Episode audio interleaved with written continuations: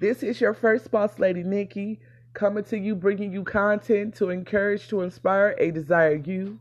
I'm here today with my son, Cameron, and my daughter, Mariah. And today we're bringing a message called Stepping on Toes.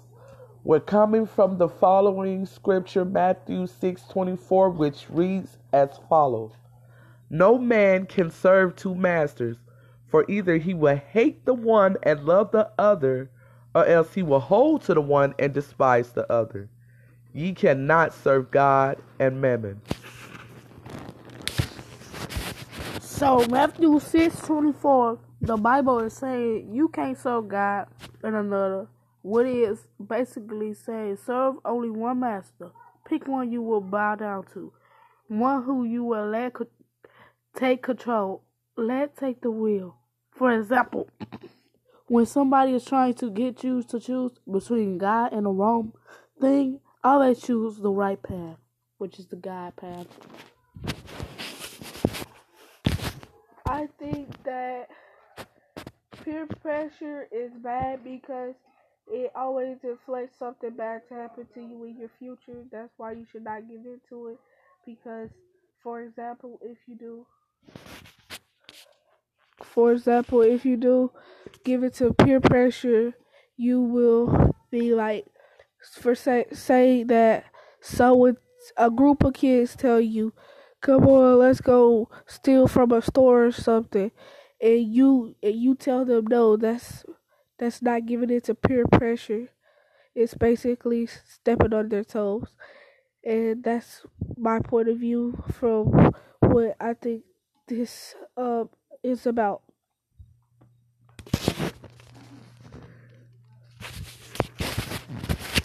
So today, take take the right path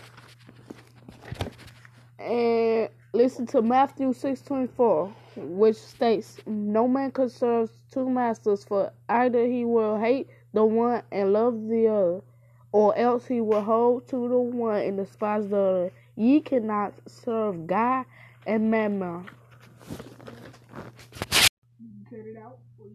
So that was amazing. I'm so proud of my son and my daughter for that. I think they did a well good job of explaining exactly what Matthew 6:24 means to them. So I just want to encourage each and every last one of you today go ahead and be comfortable with stepping on toes when it means that it's involving God. Don't allow yourself to sit up there and deny God just so you can be a people pleaser. You do not want to just live in the righteousness or, or, or the likeness of people, but you want to sit up there and be a person who always seeks to be pleasing to the Lord. Basically, be a leader, not a follower.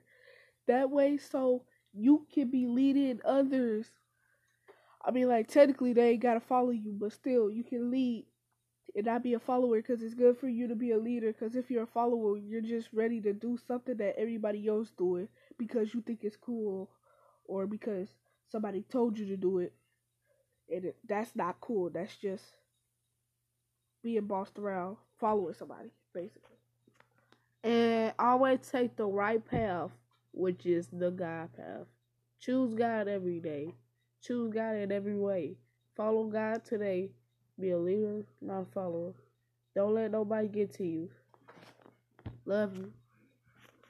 I want to encourage you to be not stuck on yesterday,